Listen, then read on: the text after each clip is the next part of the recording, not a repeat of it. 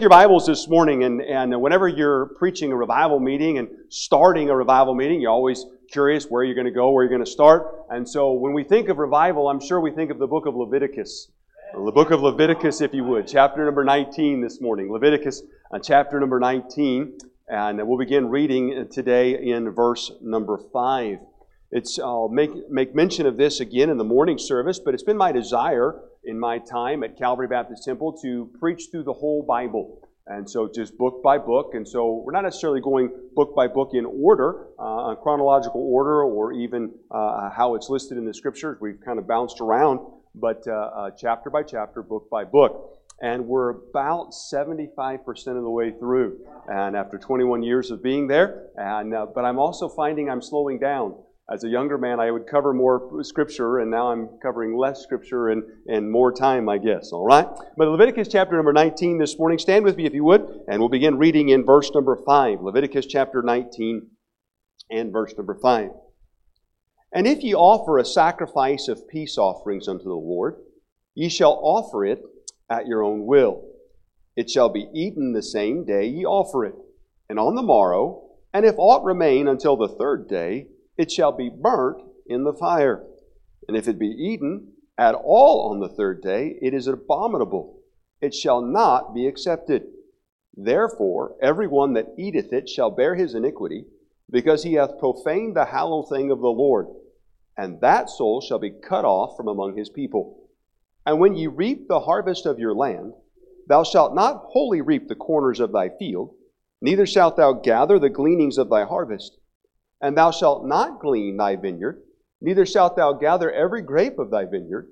Thou shalt leave them for the poor and stranger. I am the Lord your God.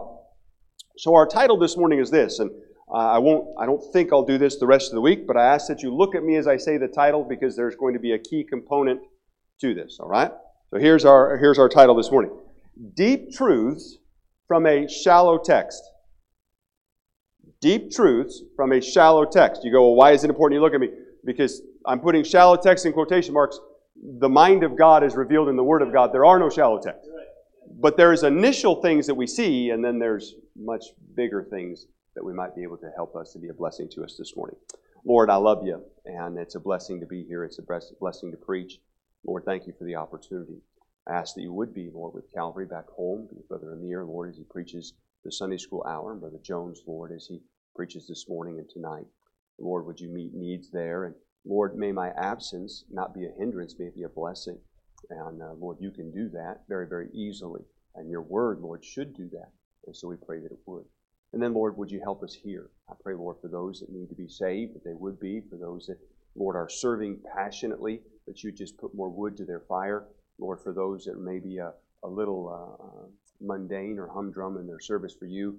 May they, Lord, as we just sang, be revived again, uh, Lord, uh, uh, to love you more, and that would be seen in our love for people. Lord, bless the message. Help us, Lord, to communicate it in a way that be pleasing to you. In Jesus' name, amen. Thank you this morning. You may be seated.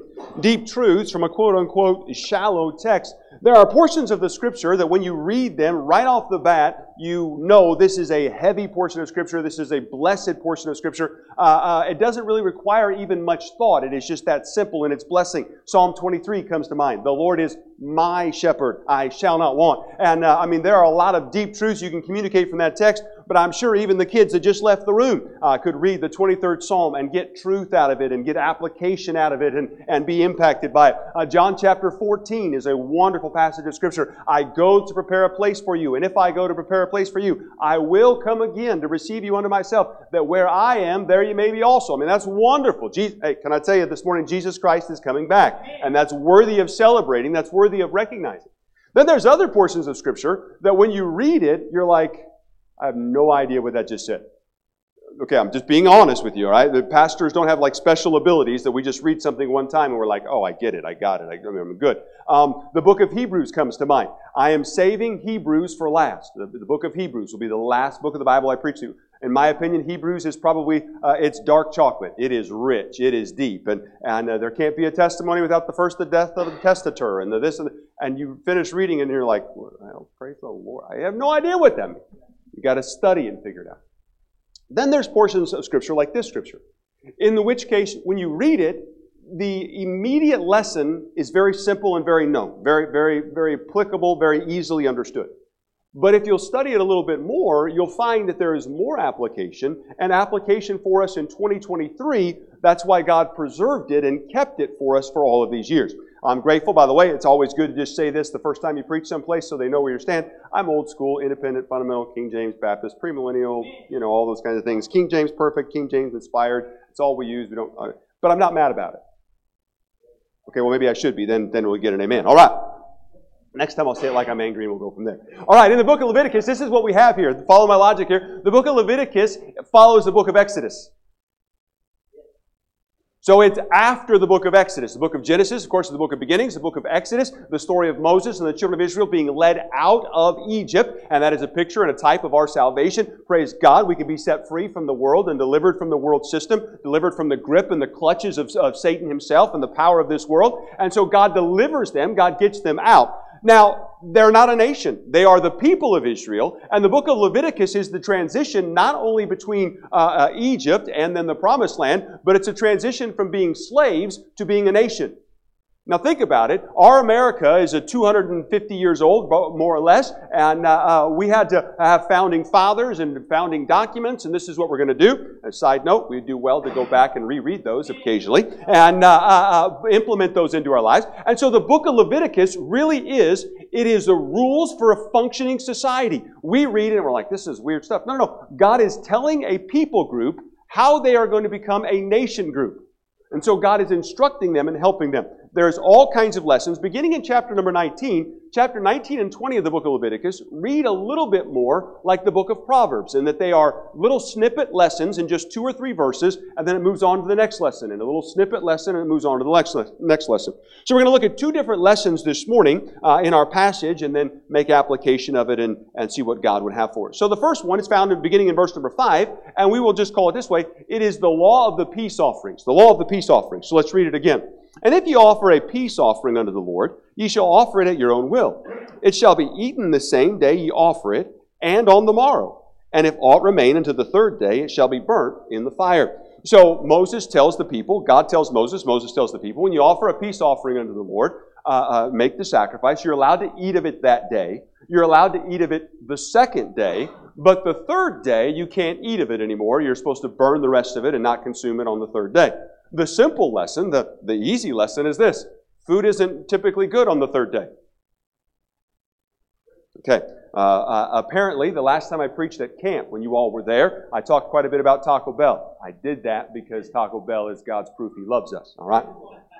Pastor Barry said, when we, yesterday he asked me, he said, when was the last time you went to Taco Bell? I said, on the way here, driving here. I stopped at Taco Bell. And uh, uh Taco Bell is good the first day. Taco Bell is not so good the second day. And if you eat it after the third day, you're going to have problems. You're going to have serious problems, right? Food, particularly back in this time, uh, they didn't have refrigeration. They didn't have some of the modern uh, uh, equipments that we have. And so it would go bad. And so when God says, don't eat stuff the third day, listen, we don't have to spiritualize the text. We don't have to look for some deeper meaning. He's saying, don't eat food the third day. It's not going to be healthy for you. It's not going to be good for you. Well, that seems really shallow. Well, I told you it was a simple truth. I told you it was the, the, the, the, the low-hanging fruit there. But they're a people group that their food was basically provided for them by Egypt. And so now they're not aware of a lot of things. And so God says, look, you can eat it the first day. You can eat it the second day. But after that, throw it away. Or put it in a Tupperware container. Put it in the back of your fridge. Let it sit there a month. And then throw it away. You'll feel better about it. All right, I can tell we've got really energy in the room. So that's the simple truth. That really is. That's a simple application of the text. However, so I'm reading this and I'm, I'm, preaching through the book of Leviticus in our church, and, and I'm like, okay, well, that makes good. I mean, there's some simple application there that help us be healthier lives and so on and so forth. But then in verse number seven, it says, And if it be eaten at all on the third day, it is abominable. Okay? And shall not be accepted. Therefore, everyone that eateth it shall bear his iniquity, because he hath profaned the hallow thing of the Lord and that soul shall be cut off from among his people. Well, it's in verses 7 and 8 that we realize okay, something's more afoot here than just refrigeration. Something's more afoot here than just healthy living and, and not eating something that's going to do us damage. And so, uh, well, what is the application? What is, why is it so bad? I mean, if they ate it, they would be cut off from the nation of Israel. It is abominable, the Bible says. You have profaned the hallow thing. These are significant um, uh, uh, uh, punishments and significant uh, implications if this rule were to be violated. Well, we're not going to take the time to do it this morning, but if you go back to the first couple of chapters in the book of Leviticus, you'll find that they really started with the laws of the sacrifice and, and the various, the, the peace offering and the burnt offering and, and all of those things. The peace offering was unique in this regard. The peace offering was the only offering that was uh, habitually offered, continually offered, uh, routinely offered, that was accepted by all three parties. Let me explain. So when you offered a, a burnt offering or you brought in a, a, sacrifice of a lamb, you would the, the priest would slit the lamb's throat, and it was a picture of the coming Messiah, Jesus Christ, who would take away our sins, all of those things. All right? And then they would burn it in the fire. The Lord would take the, the burnt offering, that part of the animal that was the Lord's. The priest would take some of it that was his. The peace offering was unique in that not only did God get his and the priest take his, but the person making the sacrifice was allowed to participate. Okay, so this is a little odd. We don't, we don't do this. Praise the Lord, we don't have to do this in 2023. I'm grateful to be forgiven of my sin now. I just go to the Lord Jesus Christ in prayer. Come on, I go to God through Jesus and ask a prayer. But back then you had to bring in an animal. Well, the peace offering, you could bring in an animal. You could bring in even a sheep for that example. And the, the sheep would be slain. And the priest, we're going to just use Pastor Barry as the priest, uh, he got to partake of that as part of his family, as part of his salary, as part of feeding his family. He would get to take some of that lamb. And then that sheep would be laid on the, on the, altar, on the altar and burnt. And so the Lord would get his portion of the lamb. But if I were the one bringing the sheep, I could take a portion of it and cook it and eat it, and it was a symbol that there was peace between me and the priest and God. Come on, that, that's a wonderful thing. It's good to be at peace with the pastor. It's good to not have to come to church and feel like you got to dodge him. It's good when the pastor's walking up the steps to your house, you're not like, uh, you know, turn the TV off and quick run, hide. You know, it, it, it's good when there's, there, there's, there's peace this way. It's good when you can go to the Lord in prayer and say, Dear Jesus, and He goes, Yes. Instead of saying, oh, Let's talk about your sin. Come on. It's good. It's good to be at peace this way, and it's good to be at peace this way. There's another book, there's another message about warping the wolf there in the book of Leviticus that Brother Sam preached years ago. It's awesome about that. But that's what the peace offering is a, is a picture of and is a, a, is a symbol of that everything's right between you and the man of God, between the man of God and God, and between God and you. That's why it's called peace offering. We might even call it today a fellowship offering. And it was a wonderful thing where all three got to participate in a symbol that everything was good. Okay, so now we understand what a peace offering is. So they come in and they make this peace offering, and you can eat it the first day, and you can eat it the second day, but if you eat it the third day, it's abominable, and you'll be cut off, and you have made the sacrifice of the Lord a wicked thing. Still doesn't make much sense. How about we put it this way? Making the sacrifice was doing something to celebrate peace with God, peace with other believers. It was a sacrificial gift, it was an action, it was a, a, a participating in something that symbolically meant I'm right with Him, I'm right with Him, we're all good together. And you could enjoy it that day. By the way, you should enjoy it. When there are days when you and your wife are at peace, you should enjoy it. Come on, you should enjoy that. When you and the pastor are at peace, you should enjoy it. You and, the, you and your God are at peace, you should enjoy it. Those are wonderful things. And then it even says that you could eat it the second day. But the verbiage is such, by the way, this is why it does matter what version of the Bible you read. Read again what it says in verse number six. And it shall be eaten the same day you offer it, and on the morrow. So it's, it's to be eaten the first day, and you can eat it the second day. Now, I'm of the opinion a lot of times leftovers are better than first overs. Just, just I don't know the the you know it gets a little bit of mold on it or something. The enzymes break it down. I don't really know how that works. Um, but uh, the verbiage would suggest it'll be enjoyed the first day.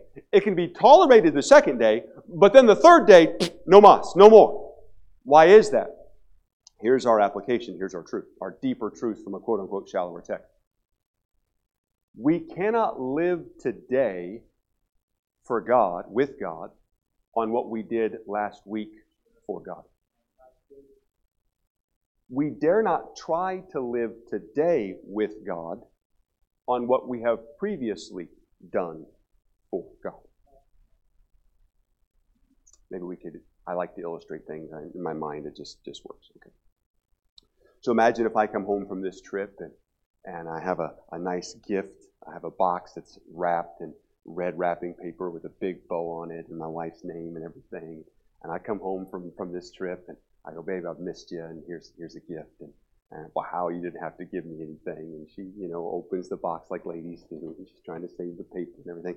And she opens it up. It's a, it's a piece of paper. And the piece of paper says, I just wanted to remind you in 1998, I gave you flowers. Now, question Did I score points? No. Did I lose points? Yes, because I am trying to live today in what I did many, many years ago. Can I tell you in our Christian life, sometimes, particularly as independent Baptists, we hold on to things we've done for God in the past and act as if that should give us credit today. Now, I'm very, very thankful in the doctrine of salvation. This is a peace offering. This isn't the burnt offering. This isn't a picture of the type. If you once you're saved, you're forever saved. And so, if you got saved 20 years ago, you don't have to renew it. It's good forever, for always, because of the person of Jesus Christ and His perfection. What He's telling us, it is an abomination to offer to God today what you did 10 years ago, five years ago, six months ago, and expect that God is going to be pleased with that.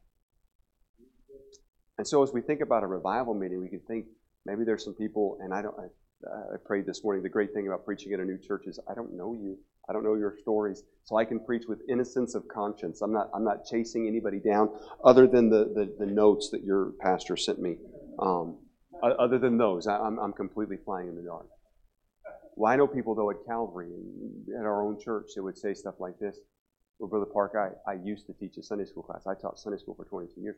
Well, that's a blessing. What are you doing now? What are you doing now? I, I used to clean the church. Well, that's a blessing, I'm sure. Every time you clean the church, that was a blessing. But what are you doing for God now? I used to sing in the choir. I, I, I used to do mow the lawn at the church. I, I, and I understand that as we get older, what we can do, transitions and, and all of those things. And by the way, so does God, more importantly than me understanding that. God understands that. But I don't want to live a life in I used to. I don't want to live a life in I could have. I don't want to live a life in the past. And in fact, trying to do that and offering that up to God not only does not score you points, according to the text, it's abominable.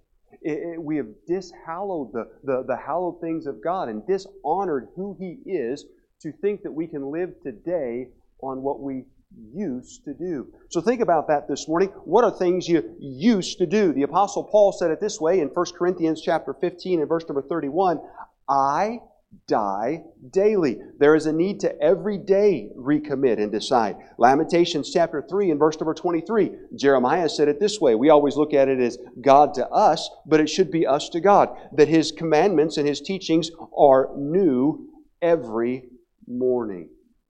When was the last time you witnessed? Oh, Brother Park, I, I used to go with Pastor Moore before Brother Barry got here. I used to go with Brother Moore, and I used that's wonderful. But that's how to. Listen, we ought to make new memories and we ought to write new stories.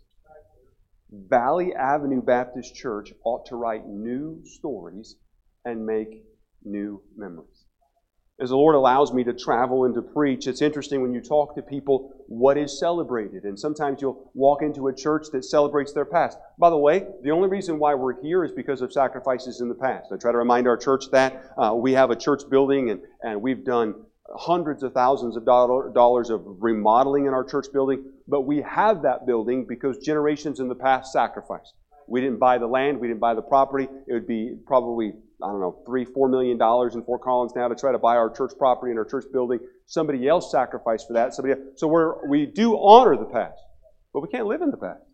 No, no, that, that, that's not going to work. You can, you can celebrate it. You can eat it the first day and it's enjoyable. You can even maybe the second day be like, man, praise the Lord. On a Monday, it's awesome to go back and go, man, Sunday was good. Sunday was good. Sunday was good. But by about Tuesday, you need the Word of God. You need a new dose. You need new devotions. You need new. Well, I've already read through the Bible one time. Well, how about we read it through again? The fact that you read it through during the Carter administration was a blessing, but maybe we ought to, maybe we ought to reread it again. Find it interesting. It says, Ye shall offer at the end of verse number 5, ye shall offer it at your own will. No one can force you. No one can make you. No one can put a, put a gun to your, your head, so to speak, to, to force you to do these things. But what a difference it makes when we live in the now. It's fun for my wife and I to sit around and maybe as we're on a long drive, we'll uh, talk about this or that and, and laugh about things of old. And it's fun. I, I told her, uh, I read on your website that you had said that you had surrendered to preach at a camp that I had preached. And, and uh, I told my wife that. And, and she snickered. And I said, What's so funny? She goes, That just means we're old. that the, the people who were teenagers when you were first preaching at camp are now pastoring churches. That just, that just means we're old. And it's fun to relive old times and to think about old times. That's fun. But you know what? That's not going to sustain us.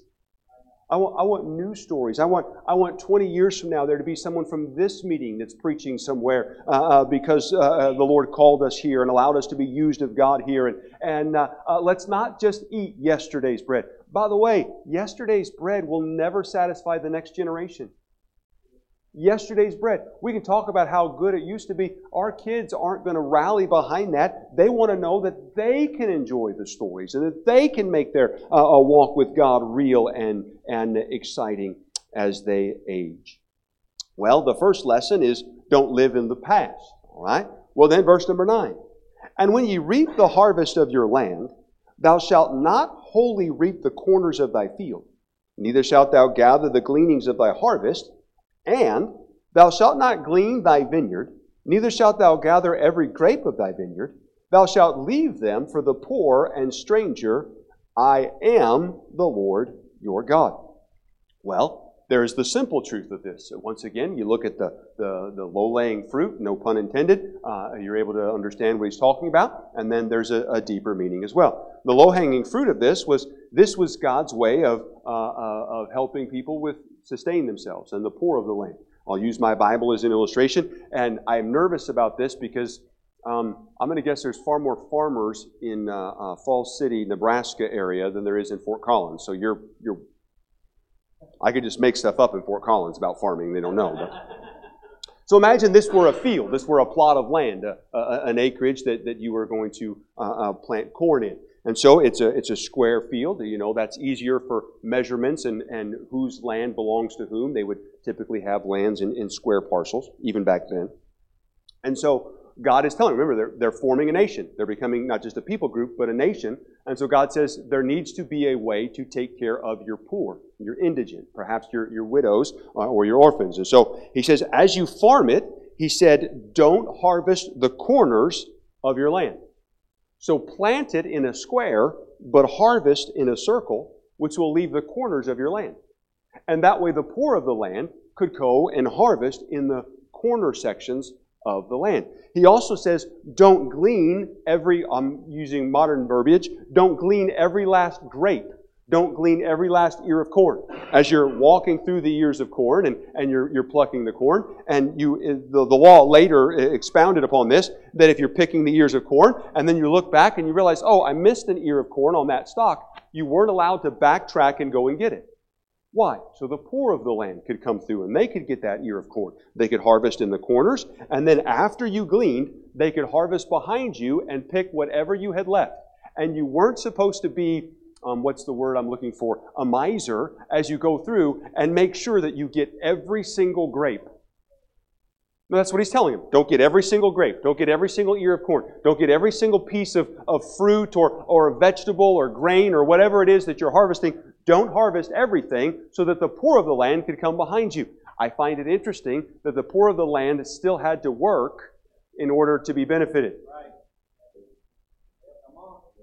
Our nation would be a little bit better off if everybody had to work in order to receive help. If every day you were on unemployment, you had to come and pick up a pile of 100 bricks from there and move them over there, and then the next day you had to come back and pick up a pile of bricks from over there and move them over there, I'm going to guess sooner or later you'd find a job. Just a side note. No, no, come on. We're, this is the low hanging. I'm not preaching something that's not there. That's what's there. That's what he's saying. We should care for the poor. We should care for the indigent. We should care for those who cannot care for themselves, who are in a bad spot. We should make allowances for them and help them out. But the Bible still says in Second Thessalonians, if a man does not work, neither shall he eat. And so they had to work there on the corners. You got to reap that that's in the corners. So, simple lesson for the second lesson is this Don't be stingy. Don't be stingy. Okay. We're, we're all blessed. Don't be. That's good revival preaching. Don't be stingy. Well, I'm sure the pastor would like it if offerings went up. I'm, I'm, I'm okay. Wow, got tight. All right, so note self. I started to ask how many of you have farms, but people might actually have farms. When I asked that in Fort Collins, how many of you have farms? Nobody has farms. Nobody. We don't. This preaching does not necessarily. Hold, hold, stay with me here. Does not necessarily apply to us today in the average American citizen because the average American citizen isn't planting corn. We're not planting wheat. We're not. We're, that, that's that's not true of most America of, of, of most people. We don't live in agrarian society anymore. We live in an industrialized society, an urban society, and that, that's just not where we're at. But God saw fit to preserve this for all these thousands of years so that we could read it today. So there must still be application for us today. Now, follow my logic here.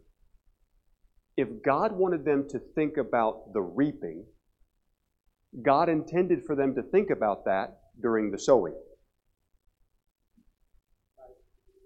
Okay. So I did a little research. If this is wrong, blame Google, okay? Blame Google. Typically, Corn is planted in March, April. It's harvested around, harvested around maybe as early as August, as late as October, depending on the season, the weather, all of those kinds of things. So there is a time period between when it is planted and then when it is picked, when it's sowed and when it is reaped. Okay. Now, I, I have a very vivid imagination. You'll find that this week. We'll, we'll imagine all kinds of things. But I always try to place myself in the text. Okay. So if I'm wealthy enough to own land, by the way, isn't it funny? God's telling them rules about owning land and planting land when they don't even own land yet. God's already in our tomorrow. He knows He's prepared. He's, he's, he's helping us. And so God says, all right, when you're rich and you own land, so I'm rich, I own land. And I'm planting the land. I'm sowing the land. And so we're gonna we're just gonna make this up here be, be the, the, the, the borders of my field. Right, I have a big, huge plot of land from that wall to that wall. And so I'm I'm sowing. And I get over here to the corner, and in my head I go, everything I sow over here, I'm not to get. And I'm looking over and I see I see Brother Tim, and I'm like, Tim's lazy.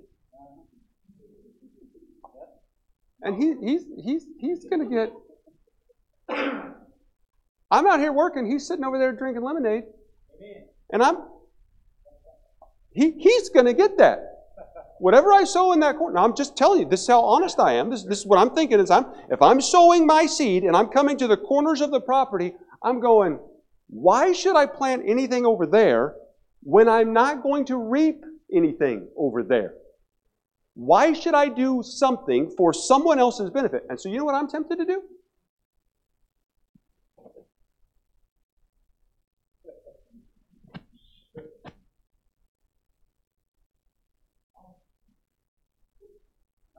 and I would have the weirdest fields in all of Bethlehem, Judah, because corn would be like here, and then over here there'd be like two stalks when it came time to care for the corn and to, to, to, water the corn. Now, I'm imagining a garden hose because I have a garden hose. I don't think they had garden hoses, but you're watering everything and, and you got to pay for the water, and you're like,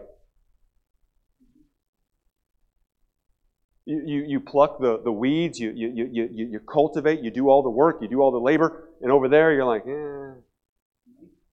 As you walk by, you kick the weed. That, that's, that's about as much as you do. Why? Because you know you're not personally going to benefit from it. And so if this law applied to reaping, this law also applied to sowing.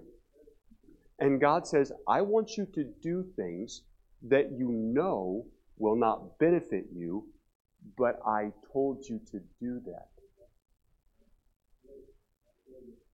Don't do it for stinking lazy Tim. Do it because God told you to do it.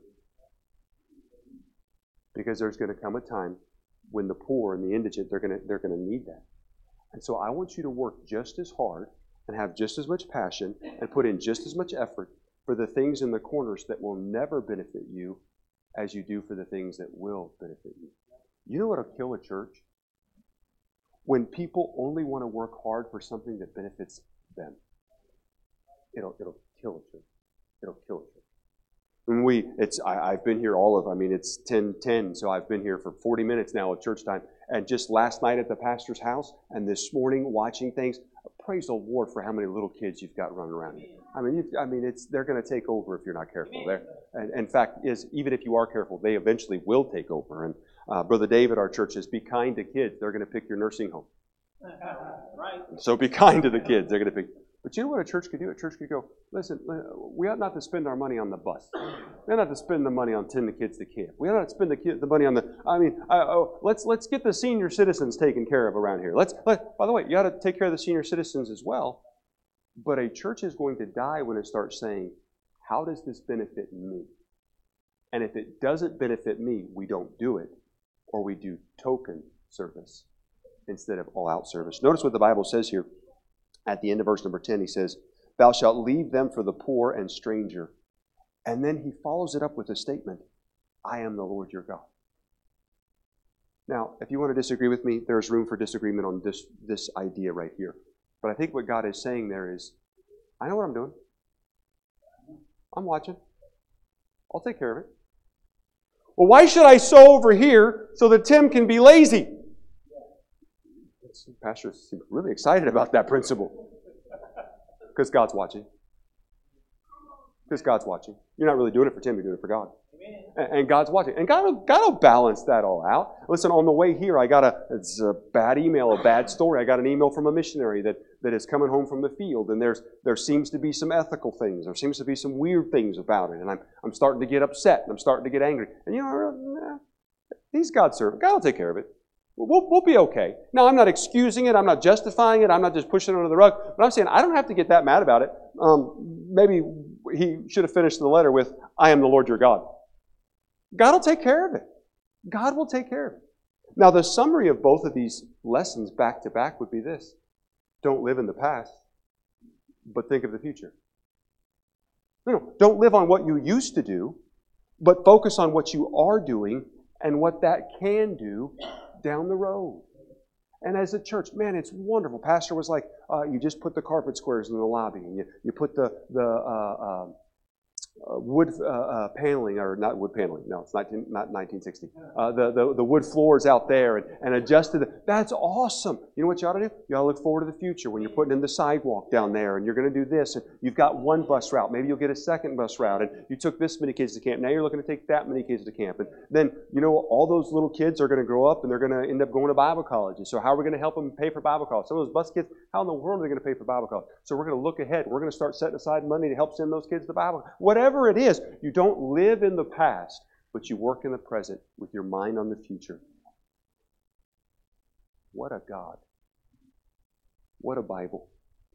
That you could look at an innocuous portion of Scripture in Leviticus 19 and be like, okay, don't eat old food. Save food for the poor. Great.